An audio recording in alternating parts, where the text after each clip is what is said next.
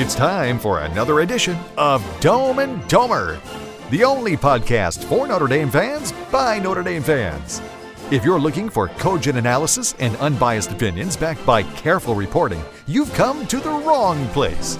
For the next 20 minutes or so, you'll get a fan's perspective on the Fighting Irish without all the normal spin from the so called professional analysts. It's Dome and Domer. Now, here are your hosts, Mike Brammer and Ed Jordanik. Hello, Irish fans, and welcome to another edition of Dome and Domer. My name is Mike Brammer. Joining me tonight, Ed Jordanik, as he's driving in his car on the way back from practice. Oh, he's got a little bit of light. Nah, that didn't work yet. We're, we're just going to roll with this. Not that it matters. It's probably better that we can't see the expressions on your face, especially for this show. But um, so Saturday, uh, 2.30 kickoff, UNLV's in town, 74 degrees. That stadium's going to be rocking. But lo and behold, on the way to this game, funny thing happened. and um, what we thought was going to be a five and one Notre Dame facing UNLV is now three and three. And um, we're trying to figure out how we got here. So maybe Ed, I'll let you start. What's your overall take on how we got to three and three? Oh man, there's a lot to unpack there. I mean, I was thinking about it today, and I was thinking about sort of the the mental aspects of the game, and I think that you know part of the learning process uh, for a head coach, a new head coach, is having sort of the pulse of their of his team. Um, and, you know, when you think about it, Notre Dame's best three performances uh, this year so far have been away from home. Um, you know, they played pretty well in Columbus. Uh, they played well in Chapel Hill. Uh, they played well in Las Vegas. Um, there might be a little connection there. You know, fewer distractions. Um, yeah, totally. Yeah. You know, I think Brian Kelly had a way. Um, I think good football coaches have a way of, of getting their teams locked in when it's time to take the field. Um, it, it, doesn't appear that Marcus Freeman's kind of cracked that code yet. Because let's face it, I mean, you know, you can't, you know, there, there's there's physical advantages over Marshall and Stanford. There should be, I mean, they're just they're just advantages that are too great to overlook. Statistical advantages, uh, those are just bad losses any way that you look at it.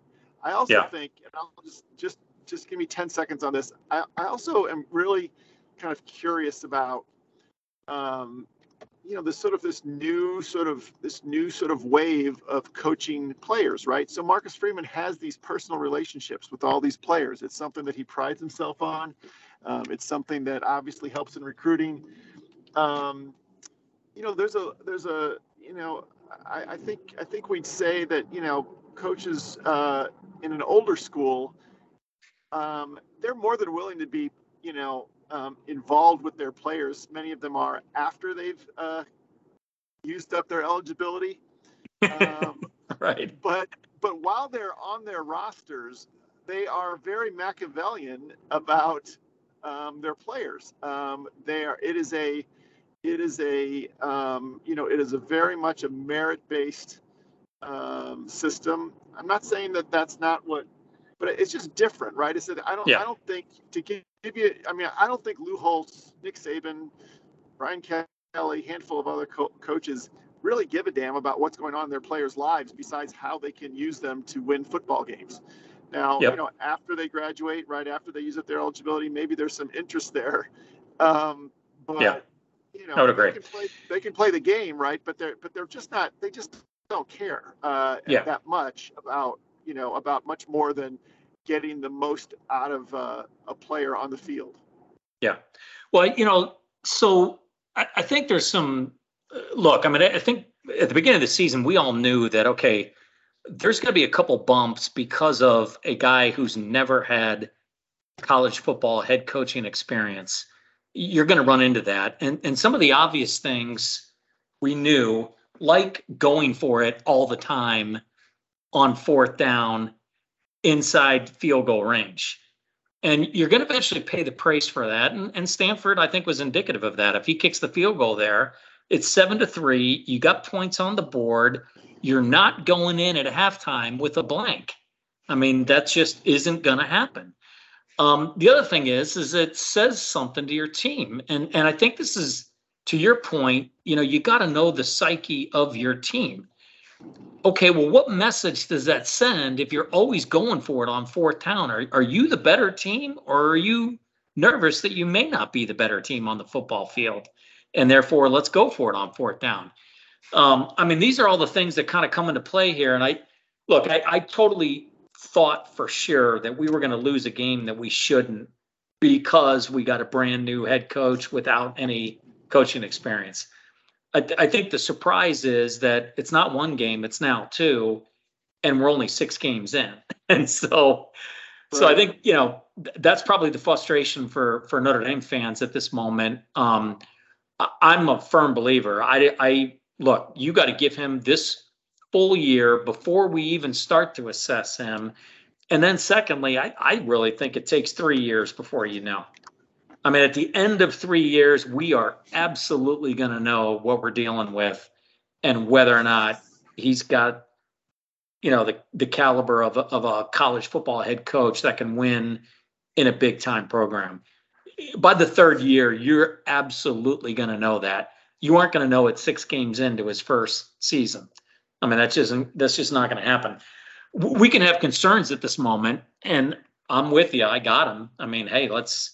I, I don't know how you come out and start out with a five yard penalty on your home field, and that's that's the first game. I mean, that's that's one of the probably the first things I would assume he addressed uh, with the offense. But you know, th- this is where you know the the what does Marcus Freeman do from this point forward? I mean, it's going to get interesting here to see what are the adjustments that he makes with the overall psyche of the team because I think that is the big that's a problem at the moment. There's no way you can sit here and say that ah, you know what, Stanford's actually not that bad. and it's not that they're not that bad. They're clearly not that good of a football team. That's for sure.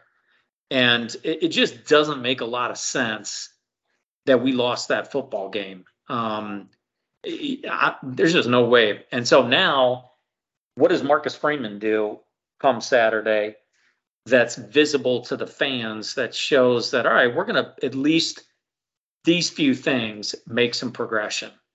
And um, and I think that's it's going to be a big challenge because there's something's something weird is going on. You can't lose to Marshall and Stanford the way that you did and say, ah, that's just the luck of the Irish. That happens every now and then. Something execution. something behind the scenes is going on. yeah, I mean, you know, I, I, I kind of, to me, a lot of this is, uh, you know, you you've seen football teams that are sort of mentally tough, um, and you've seen others that sort of struggle in that area. And to me, sort of the indices of of that um, sort of mental strength when it comes to the the game is uh, performance on third down on both sides of the ball. Um, we have trouble converting, and we have trouble stopping teams on third down. Um, Even third and long, third and 10, 10 plus yards. Yeah, yeah, I think no, 50% exactly. of the time we're giving that up. Yeah, no, there's kind of a, there's kind of like a, you know, and, and also, you know, even in the games we played the best, um, there was a killer there was a lack of a little bit of a killer instinct of putting a team away right you know we right we we didn't quite close the door and the other you know the other thing that has always really bothered me is how a defense uh, plays after its offense goes down the field and scores and you know even um, you know even saturday uh, when we took the lead 14 to 13 we immediately gave up a drive in points. Um, it was yeah. a field goal. It wasn't a touchdown, but we immediately gave up a drive in points. And we've done that multiple times. And when I think back over the last 12 years, over the Kelly era, era uh, the teams that um, ended up with, you know, bad records or or left a bad taste in our mouth, those are the kind of things that they did. They weren't very effective in the red zone. Uh, they gave up drives and points after they scored. Um, and they also, you know, they also did things like, I mean, you, you know, you could almost the the the the you know a four yard pass on third and six, a sit route. It was almost the perfect ending to that game Saturday because yeah. it sort of yeah. was a microcosm of everything yep. we, we had seen leading up to that. Yeah. Play. Well, so you know, to that point, Ed, um, I, I think that's one of the concerning things that we saw Saturday, where there were multiple instances of that, not just that last play.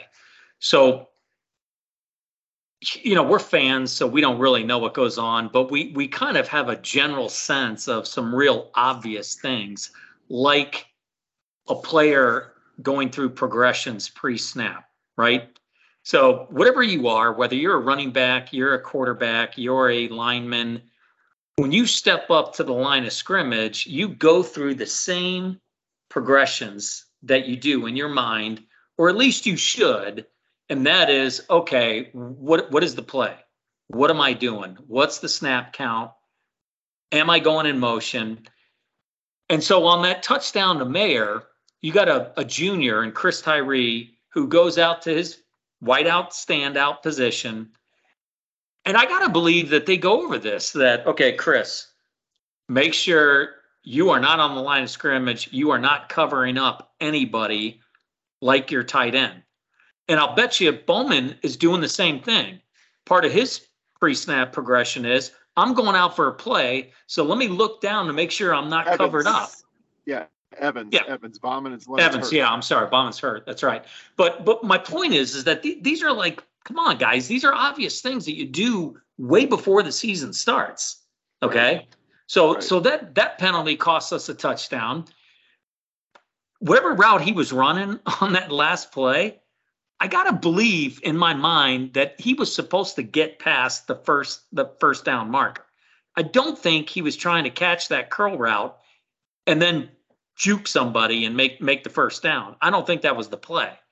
At least I hope it wasn't, but and if it, if it, if it, and if it, and, it, and to me, you know, what we've been told to date is that, you know, by Marcus Freeman is that, you know, Drew Pyne, you know, has an execution issue, but not a decision making issue, that he makes the right decisions, right? But sometimes yeah. he doesn't execute the throw or execute the, well, you know, I'm sorry, but you know, if, if, if this is your last gasp, you just, you just can't throw the ball four yards when you need six.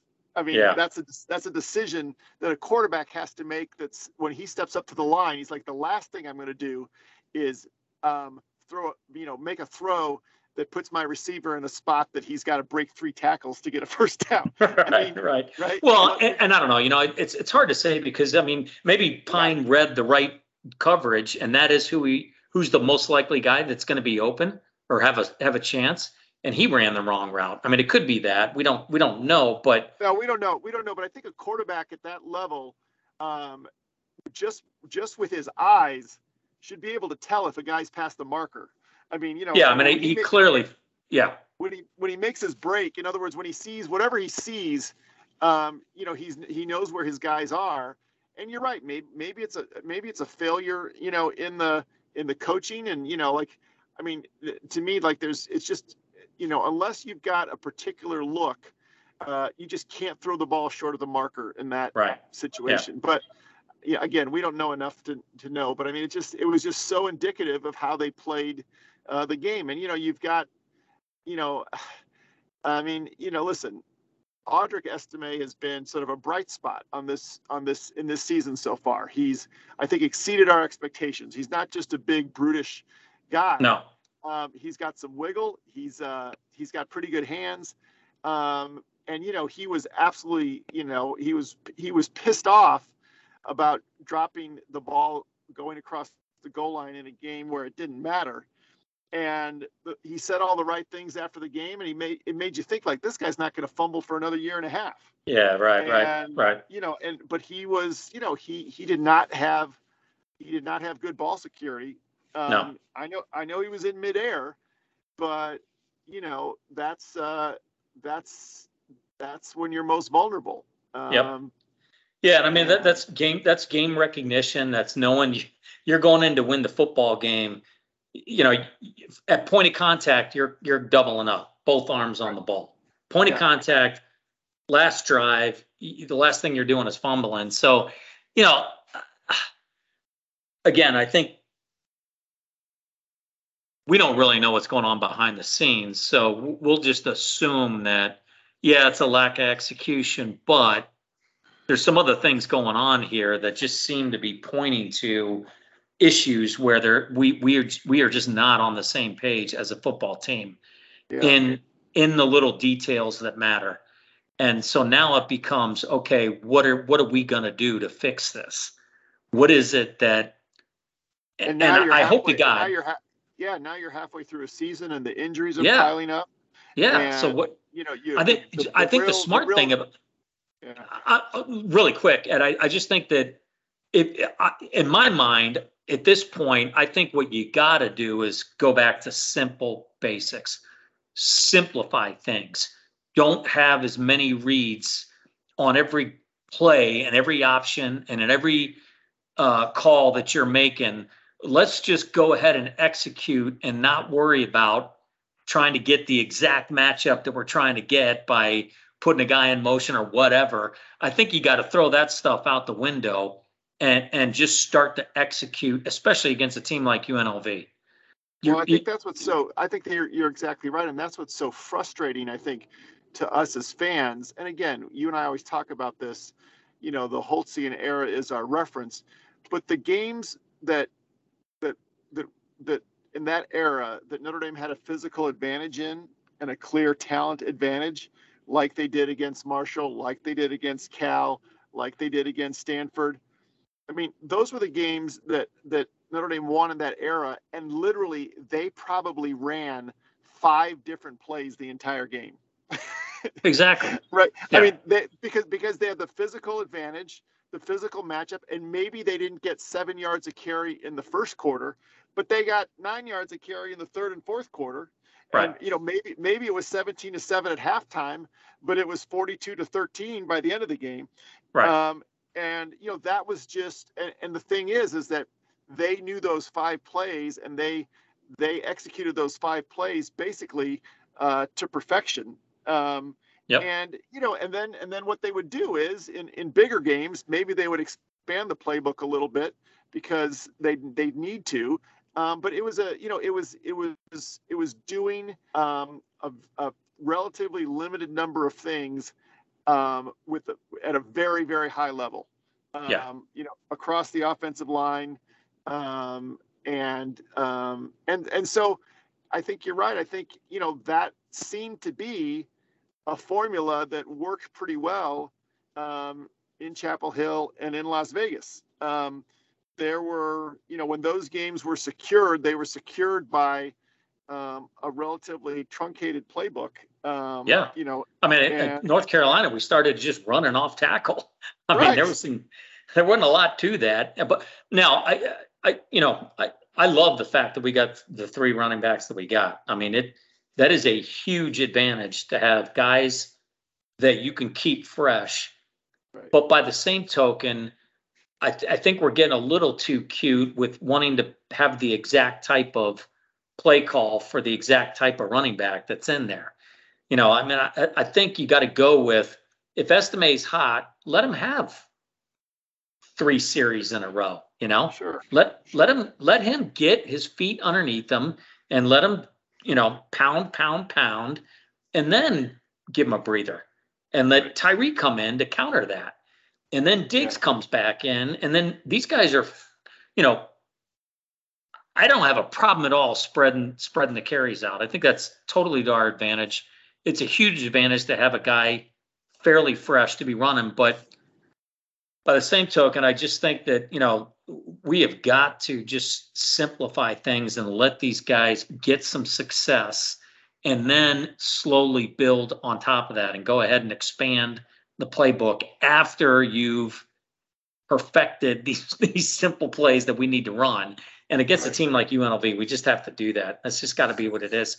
So, really quick, Ed, I w- I wanted to ask you. I mean, a lot of chatter. I mean, I'm kind of glad we did this show Thursday instead of Monday, but almost everybody's saying the same thing, and I kind of think this is blown out of proportion. But yeah, I don't know. You tell me. But I don't. I don't think you can hang this on Tommy Rees. I mean, I you can have some arguments in terms of a couple play calls here and there. I'm totally fine with that. But to say that the problem we got right now is Tommy Rees, and that if we just switch offensive coordinators, everything's fixed, I'm not buying that at all. I don't see that in the least. And I don't know, maybe I'm on an island by myself, but to me, it's way bigger than Tommy Rees. That is not what's going on here. Yeah, I mean, I think it's an element of it. I mean, the, the biggest disappointment to me um, is never going to be uh, it, it, it, with with Tommy Rees. It's not going to be the play calling. We have to remember that. I mean, he's the offensive coordinator. I mean, it's it's his job to have the offense ready to play, to execute at a high level, whatever terminology that you want to use. And what's what's really disappointing is after two consecutive performances where they seem to really have their act together, um, they didn't look they didn't look very ready to play. On uh, they they didn't look to be well scripted. They didn't look to really sort of have a an idea of what they wanted to do against Stanford. And you know, I'm sorry, but if I'm a Stanford the Stanford defensive coordinator and I watch the North Carolina game and I watch the the game in Las Vegas, I have a very clear idea of what I want to do, and that's you know force Drew Pyne to find receivers other than Michael Mayer.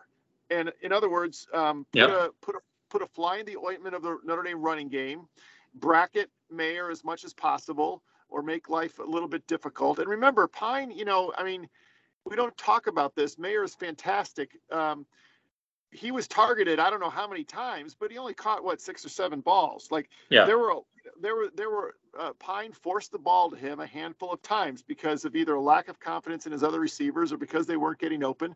And he also made some terrible throws when they did get open. Um, yep. Uh, you know, so eh, that that's the part that that sort of you know I, I think I think Notre Dame was pretty you know, pretty easy to figure out on Saturday, and that does sit at Tommy's. Uh, you know, that that is his responsibility. So, um, you know, I, I don't know. I think I think the other thing is is that, um, you know, it's really time. You know, I feel terrible that Eli Raridon is uh, is out for the season now because I think he's a guy that they should have targeted, that they should have used a little bit more, they should have incorporated into the to the offense a little bit.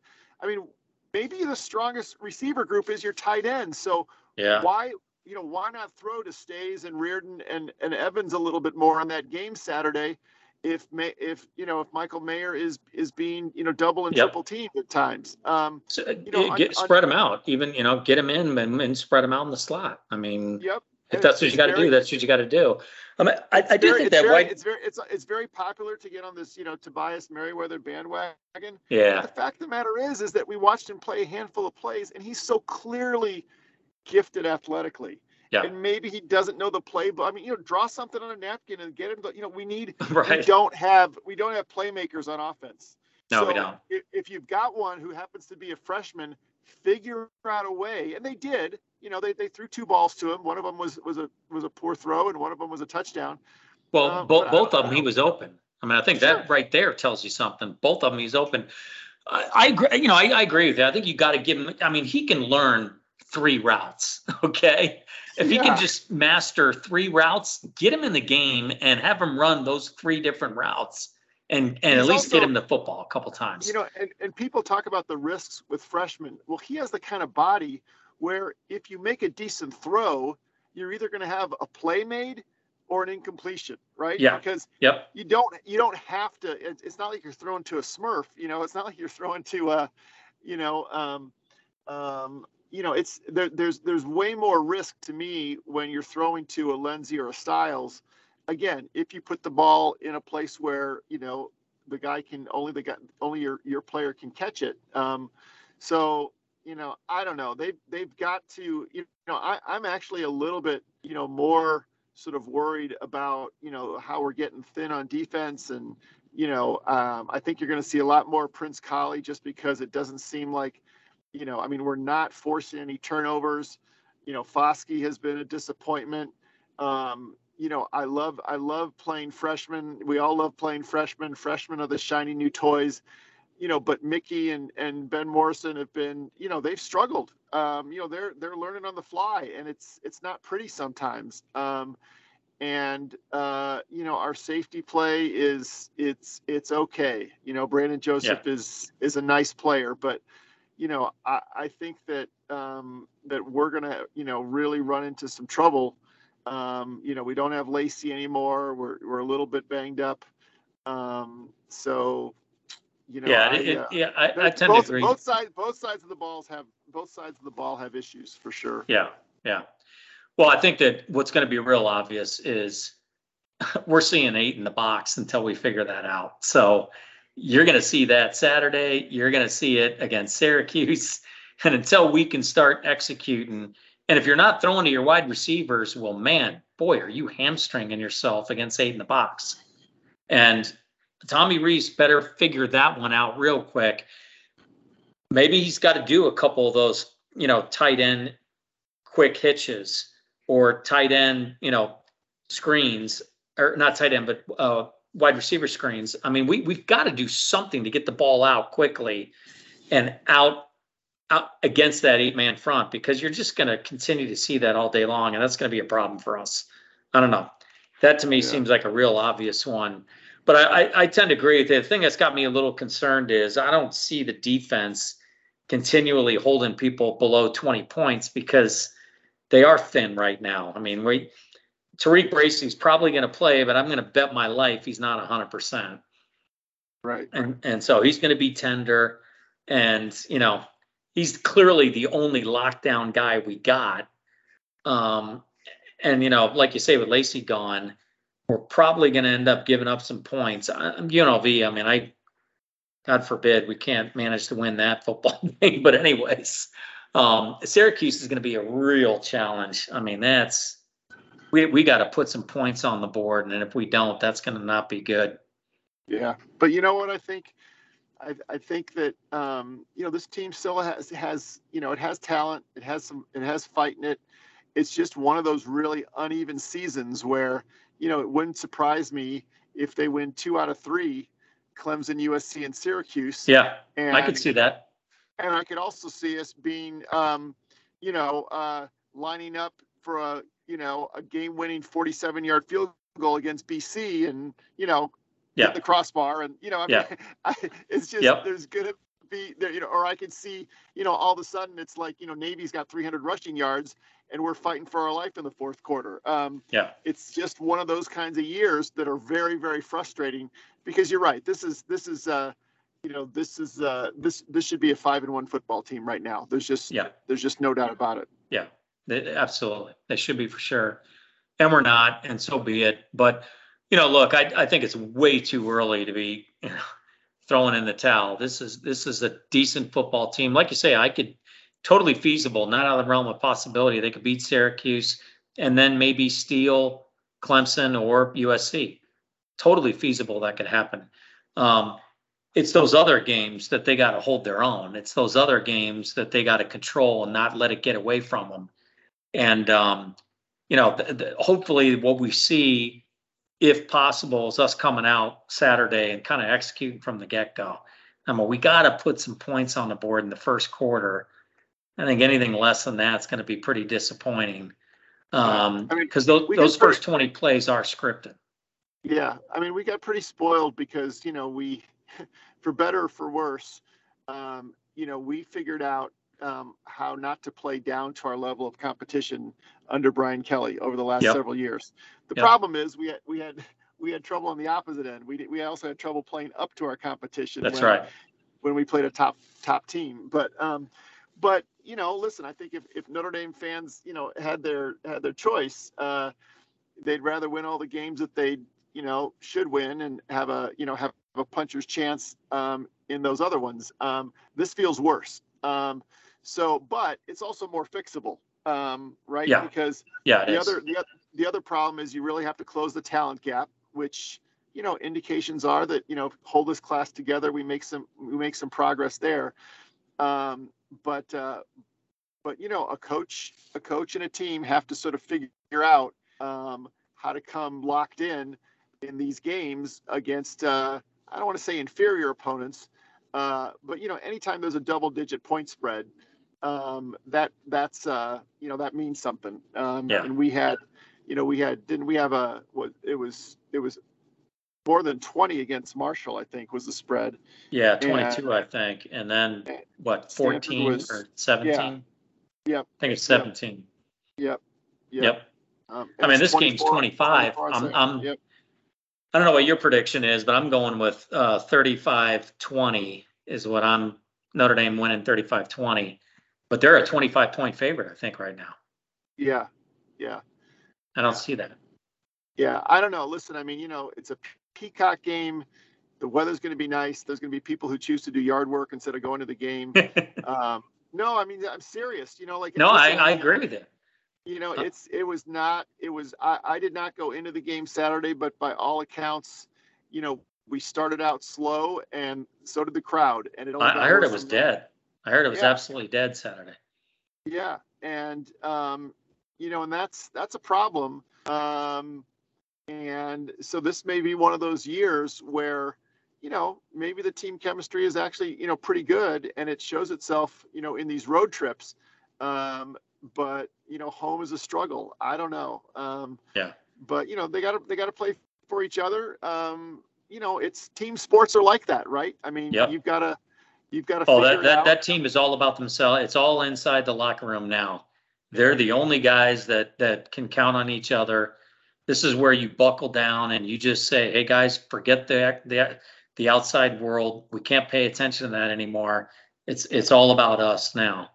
And I think that I think the the thing that the things that are gonna you know are potential sort of issues are you know Jarrett Patterson Foskey electing to you know Yeah, throw, Not play. throw it in throw it in early right not play Yep. um, Yep. or or you know losing a couple key recruits or you know then you get kind of like a bad mojo going um, and you're literally like just fighting until you know fighting to hang on till the end and focusing on the spring and and 2023 and that's not you know that's not good either um, no, so so uh, so you know but you got to start somewhere and that's saturday and that's winning convincingly and then uh, you're probably going to be playing you're either going to be playing an undefeated syracuse team and a one-loss clemson team or you're going to be playing a one-loss syracuse team and an Yeah. undefeated clemson team so yep. um, you've got a Yep. chance to you know it sucks to be an Notre Dame football fan and know that your team your favorite team is a spoiler um, right. but but, uh, but that's that's our lot in life this year so At- let's go do yeah, it Yeah, at least for this year at the moment. Yeah, no doubt. Well, it's all right. Hope for better days. Uh, never fun doing these shows when we're 500 halfway through the season, but Yeah, It is what it more- is. probably get probably get more listeners though, so that people. Can, yeah, I know for whatever reason, people people need to drown their sorrows more than they need to get excited. So, Yeah. um, for any event, we always seem to do better on these losses. Uh, maybe everybody else is trying to figure out, man, I wonder if anybody else knows what's going on. uh, tough one, but uh, we'll see. All right, you, we'll leave it there. You've been listening to Dome and Domer, an online conversation about Notre Dame sports from a fan's perspective. For Ed Jurnanik, I'm Mike Brammer. Thanks for listening.